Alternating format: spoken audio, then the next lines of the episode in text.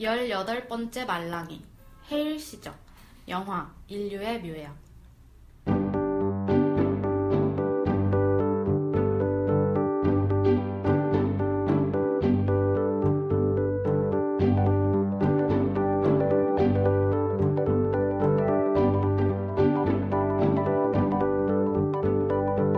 안녕하세요. 여러분 넘나 오랜만이죠? 말랭잠의 18번째 만지는 영화입니다. 이 방송은 스포일러가 많이 있습니다. 저는 강희수입니다.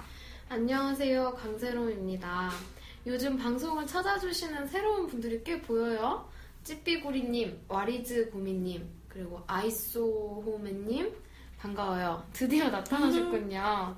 1회부터 정주행했다는 분들이 요즘 꽤 많이 나타나셔서 이제는 우리 이야기할 때가 된 것 같아요. 어, 구남친은 구려 말인가요? 그렇죠, 그렇죠. 음. 이제는 이걸 말할 때가 된 것 같아요. 음. 어때요, 희수는? 구남친은 굴인가요? 저는 구남친에 대한 기억조차 흐려져가지고 지금. 근데 구남친이 정말 구렸다면 제가 그 사람을 만났을까요? 그렇다면 그런 구남친을 만난 나도 구린 사람이 아닐까라는 생각이 들어요. 아, 근데 저는 사실 얼마 전까지만 해도 구남친은 당연히 구려라고 생각했어요. 그리고 어, 왜 이런 생각을 했지라고 답을 찾아보려고 했는데 내가 좋아하지 않는 사람을 만나선가? 라고도 생각해봤고 사실 그냥 그 사, 그때는 안 맞았는데 내가 억지로 맞춰가서 만나서인가? 라고도 생각을 해봤어요. 그 중에 답이 있었나요? 그러니까 뭐 내가 좋아하지 않는 사람 그리고 내가 억지로 맞춰줬나?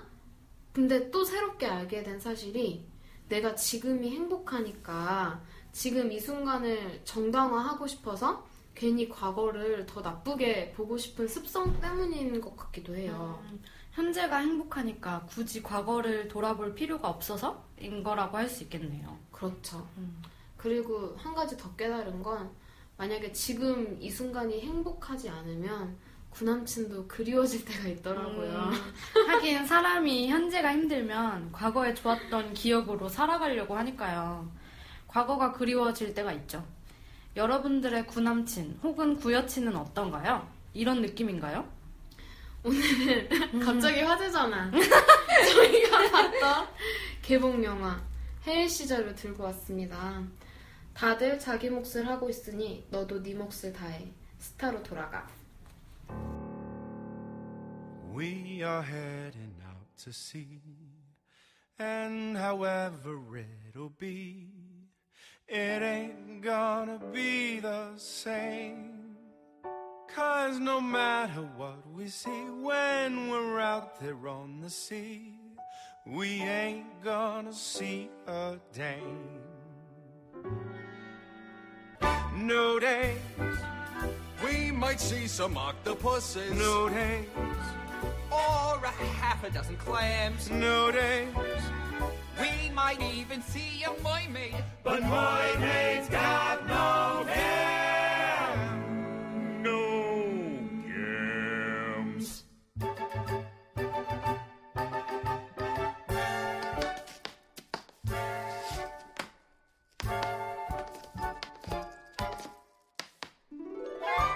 형제의 전작인 인사이드 르윈은 저의 인생 영화예요. 너무 좋아하는 영화를 만든 감독인지라 기대가 되게 컸어요, 저는. 그리고 이 영화에 출연하는 배우들도 장난이 아니죠. 조지 클루니, 조슈 브롤린, 스칼렛 요한슨까지. 어쩜 이렇게 유명한 배우들이 많이 출연하는지 놀랐어요. 캐스팅을 이렇게 할 수가 있나? 어. 어. 근데 코엔 형제는 이미 이름으로 거의 브랜드이기 때문에 스타 배우들을 보고 영화를 고르는 분들이 계시듯이 감독을 보고 영화를 고른 관객분들도 많았을 것 같아요. 음, 근데 제가 영화에 대해 깊게 알지는 못해서 혹시 희수가 왜 인사이드 르윈이 인생 영화인지 코엔 형제의 성향은 어떻게 생각하는지 말해줄 수 있나요? 인사이드 르윈은 음악 영화예요. 이 영화 역시 과거가 배경이고 1960년대 포크 가수 르윈이 주인공입니다. 저는 워낙에 음악 영화를 좋아하기도 하고 인사이드 르윈이라는 영화에서 인생이 느껴져요. 그 르윈의 삶과 그 안에서의 아이러니 이런 거. 이 영화도 그저 며칠간의 이야기인데 르윈은 별의 별 일을 다 겪고 영화가 시작됐던 곳으로 다시 돌아옵니다. 그리고 다시 삶은 반복돼요. 결말이 중요한 게 아니에요, 여기서는. 음. 바뀐 건 없지만 사소하다면 사소한 경험만이 르윈에게 생긴 것 뿐이죠. 미국 하면은 다들 할리우드 상업 영화를 생각하잖아요. 근데 코엔 형제는 독립영화 감독님들이에요. 음. 그래서 여타 할리우드 대작 블록버스터가 아니라 새로운 시도가 있죠. 그래서 칸 영화제, 아카데미에서도 다수 수상하셨고요. 바톤 핑크, 파고, 밀러스 크로싱 다 코엔 형제 하면 떠오르는 영화들입니다. 음, 그렇군요. 영화를 보고 분명 어떤 한 주인공의 시점으로 전개가 되잖아요. 그리고 코미디 장르인데 그냥 감독의 이야기를 하는 것 어, 같았어요. 맞아. 저는 영화를 형제가 둘이서 만든다는 게 참 신기해요. 형제면은 진짜 가깝고 서로 잘 알기도 하겠지만 그만큼 싸우기도 쉬울 것 같거든요. 어, 사적인 부분은 모르겠지만 공적인 부분에서 가족이랑 마주쳐야 한다면 정말 약간 껄끄럽잖아요. 어, 그리고 오히려 더 철저하게 해야 돼요. 남이랑 일할 때보다. 뭐 어떤 일을 시간을 맞춰서 딱딱 해준다든지 음. 네, 그런 철저함도 약간 필요한 것 같아요. 형제 감독으로 유명한 감독은 다르덴 형제와 워쇼스키 자매 우리가 했던 매트릭스의 음. 감독님이 있죠. 다르덴 형제의 영화도 추천하고 싶어요. 내일을 위한 시간, 자전거 탄 소년 등을 제가 재밌게 봤어요. 어, 오늘 희수 또 지식이 쏟아져 나오네요. 여러분 그릇 잘 챙기셨어요? 잘 받고 계시죠? 아, 부끄러워. 영화 소개해볼게요. 네. 인사이드 르윈, 노인을 위한 나라는 없다의 에단 코엔, 조엘 코엔, 코엔 형제 작품입니다. 코미디 장르고요. 베어드 휘트록 역의 조지 클루니, 에디 매닉스 역의 조슈 브롤린, 디에나 모란 역의 스칼렛 요한슨이 출연합니다. 제목도 헤일 시저고 포스터도 그 시대의 카이사르가 입을 만한 옷을 입고 있잖아요. 그래서 당연히 뭐 옛날 시대를 배경으로 한 코미디인 줄 알았는데 생각했던 거랑 내용이 완전히 달랐어요. 그리고 일반적인 코미디 장르랑도 웃음 포인트가 달랐다고 해야 되나? 맞아요. 저는 극장에서 봤는데 원래 코미디 영화는 감독이 웃기려는 부분을 딱 노리고 만드니까 음. 사람들이 다 같은 부분에서 터지잖아요. 빵 음. 터지는데 이 영화는 극장에서 보면 다 따로 웃어요. 나, 사람들 나도 그랬어. 저는 웃고 있는데 다른 사람들은 안 웃고 저는 그냥 몸이 건조하게 보고 있는데 어떤 사람은 엄청 킥킥대더라고요. 어, 그래서 아, 웃음 포인트가 이렇게 다 다른가 생각했어요. 음. 저도 극장에서 엄청 혼자 웃고 있는데 안 웃어요 옆 사람은. 민망하더라고. 네. 감독들이 1차원적인 웃음을 노린 것 같지가 않았어요. 막 웃긴 게 아니라 시크한 웃음 이런 음, 느낌이었어요. 음. 영화는 1950년대 할리우드 에디 매닉스 역의 조슈 브롤린은 캐피탈 픽처스의 수장이에요. 캐피탈 픽처스는 영화를 만드는 곳이고 매닉스는 회- 이 회사를 거의 이끌어가고 여기에 소속된 감독들, 스타들을 관리합니다. 매닉스는 베어드 휘트록 역의 조지 클루니가 헤일 시저라는 영화를 촬영하는 도중 실종됐다는 소식을 듣게 돼요. 이후 휘트록을 납치했다고 주장하는 공산주의자들로부터 몸값 요구를 받게 됩니다. 매닉스는 몸값을 모으면서 디에나 모란 역의 스칼렛 요한슨이 결혼을 하지도 않고 임신을 했다는 소식에 이것도 해결하려고 이리저리 뛰어다닙니다. 이 와중에 기사를 캐내려는 기자들이 매닉스를 계속 따라다니고요. 또 이 와중에 한 항공사에서 지금의 일보다 덜 힘들고 더 많은 벌이를 약속하는 이직 제의를 받게 된 매닉스는 고민에 빠집니다. 이 영화는 영화에 관한 내용이에요. 이 영화 같은 구조가 참 좋았어요. 음, 매닉스는 하루 동안 별의별 일을 다 겪죠. 배우가 납치를 당하질 않나. 여배우가 임신했다고 해서 입양 처리를 해야 하지 않나. 이런 힘듦 자체가 할리우드의 일상이라고 보여져요. 저는 영화를 보면서 희수의 감회가 정말 남다를 거라고 생각했어요. 이 영화 촬영장의 이야기는 저와는 먼 이야기거든요. 근데 희수는 영화 학도니까 어느 정도 알잖아요. 어때요? 어, 촬영장은 늘 바빠요. 정해진 시간 안에 찍어야 되는 양이 있기 때문에 여유 있게 쉬지를 못해요. 사람도 북적북적해요. 늘 스탭들 배우들이랑 부대끼기 때문에 촬영 같이 하면 좀 친해지죠. 근데 힘들 때는 정말 힘듭니다. 저는 음. 코피를 쏟은 적도 있어요. 정말로 집 가면은 뻗은 적도 많고 근데 재밌어요. 좋은 사람들이랑 함께하면 더 재밌는 것 같아요. 어, 어, 실제로 촬영장에 한번 가보고 싶네요. 저는 그 씬 들어가기 전에 영화에서 배우들이 다 이제 다음 장면 넘어가려고 다 멈춰서 그 자리에 있다든지, 뭐, 감독이 배우를 지도한다든지, 그래서 계속 막 컷을 외친다든지, 이런 게 너무 웃겼어요. 그냥 진짜 영화 촬영장도 이럴 것 같아서. 그리고 볼거리가 꽤 많아요. 영화 속에서 다른 영화들을 꽤 많이 찍거든요. 어, 맞아요. 영화 안에 영화가 굉장히 많이 나오죠. 영화 안에서의 영화 장면은 가로를 더 좁게 함으로써 화면 비율을 다르게 했더라고요.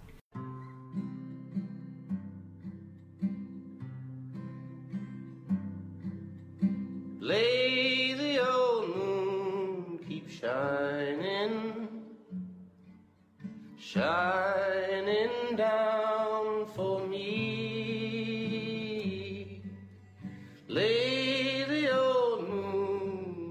pining, pining just to be on that old plantation where I used to roam. Light my weary way back home. 매닉스를 보면서 매닉스에게 주어진 책임감이라는 것이 너무 무거운 게 아닌가라고 생각했어요. 매닉스는 잠시도 쉴 틈이 없어요. 그 와중에 지치지도 않고 계속 일하는 매닉스가 존경스러울 정도로 영화 편집도 관리하고 시나리오도 관리하고 심지어 스타들의 사생활까지 관리해주죠. 매닉스의 하루는 너무 힘들죠. 집에 들어갈 시간도 거의 없어요. 무슨 일만 터지면 매닉스를 찾으니까 해결사 같은 느낌도 있죠. 음, 근데 어쨌든 중간에 이 영화를 찍고 있는 배우인 베어드 휘트록을 납치합니다. 소위 자신들을 공산주의자라고 부르는 집단이요. 이들은 알고 보니 시나리오 작가였어요. 그런데 자신들이 너무 착취를 당한다며 자신이 쓴 시나리오인데 결국 돈은 그들을 고용한 고용주들에게 돌아가니까 억울했는지 뭔가를 얻어내야겠다며 휘트록을 납치해서 이 영화사와 딜을 보려고 하는 거죠. 1950년대 할리우드를 볼 수 있는 것 같아요. 할리우드는 자본주의와 기계화, 대량화가 시작된 곳이기도 하니까요. 이런 것에 대한 회의감을 느끼는 사람들이 생겼을 수도 있죠. 이 영화에서처럼 공산당도 나오고. 마지막에 한 배우는 러시아 잠수함을 타면서 전 이게 너무 재밌었어요. 이 장면이. 공산당으로 결국. 음. 확실히 자본주의가 본격적으로 시작된 시기여서인지 자본의 노예가 된다는 것에 회의를 느꼈을 수도 있을 것 같아요. 1950년대의 느낌을 살리고 싶었는지 영화에서 변사 같은 느낌을 주는 해설자가 있어요. 전지적 작가 시점에서 말해줘요. 주인공들의 상황, 느낌, 이 등등을요. 이런 디테일한 것들이 시대적 배경의 느낌을 더 잘 살리는데 도움을 준 것 같아요. 영화를 다 보고 나서 이제 코엔 형제의 영화에 대한 사랑이 느껴졌어요. 어, 저도요. 어. 분명 어려운 일처럼 보여요. 누가 봐도 영화를 만드는 것이. 그리고 코엔 형제도 어렵다고 느끼는 것 같아요. 근데 매닉스가 이렇게 힘든 하루를 보내고 더 좋은 조건에 이직 자리를 제안받았는데도 마지막에 결국 이직하지 않고 영화 만드는 일을 계속 하잖아요. 이게 코엔 형제의 영화에 대한 답변 같습니다. 이 영화에서 영화란 인류의 묘약이다 라고 말하잖아요. 코엔 형제가 영화를 대하는 태도인 것 같아요. 그 말에 정말 공감했습니다. 영화란 빠져나갈 수 없는 묘약 같아요. 그리고 묘약을 만드는 사람의 일이란 어려운 거죠. 너무나도 힘들게 하루가 지나가고 또다시 매닉스의 하루가 시작돼요. 그래서 영화의 오프닝처럼 또 고해성사를 하고 하루가 시작되죠. 고해 성사를 하고 나서 신부님이 옳다고 생각하는 일을 하라 이렇게 말하는데 이 대사가 기억에 남네요. 코엔 형제가 옳다고 생각하는 것이 영화이기 때문인 것 같아요. 저는 휘트록이 납치당했다가 돌아와서는 그 공산주의자들에게 하루 종일 세뇌를 당했으니까 그 공산당 이념이 머리에 박혀서 매닉스한테 일정 연설을 해요.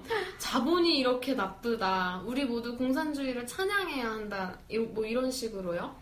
근데 이때 매닉스가 듣고 있다가 휘트록의 멱살을 쥐더니 뺨을 때려요. 그러고는 다들 자기 몫을 하고 있으니 너도 네 몫을 다해 라고 말하는 씬이 기억에 남아요. 영화를 만드는 일에 참여하는 모든 사람들에게 하는 말 같아요. 그 일이 너무도 힘이 드니까 가끔은 다른 데로 눈길이 갈 때가 있죠. 매닉스처럼요. 이직 제의가 들어오면 흔들리기도 하고 그래서 그 말은 매닉스 자기 자신에게도 하는 말 같아요. 그 후에 매닉스는 휘트록에게 스타로 돌아가 라고 말하고 매닉스의 하루는 이렇게 마무리가 돼요. 각자의 사람들에게 영화의 의미가 무엇인지 말해주는 영화 같았어요. 오늘은 우리 이제 처음으로 촉감보다는 어쩌면 우리가 영화 팟캐스트인데도 한 번도 안 해봤던 질문으로 마무리를 해보고 싶네요. 어. 희수에게 영화란 무엇인가요? 아, 되게.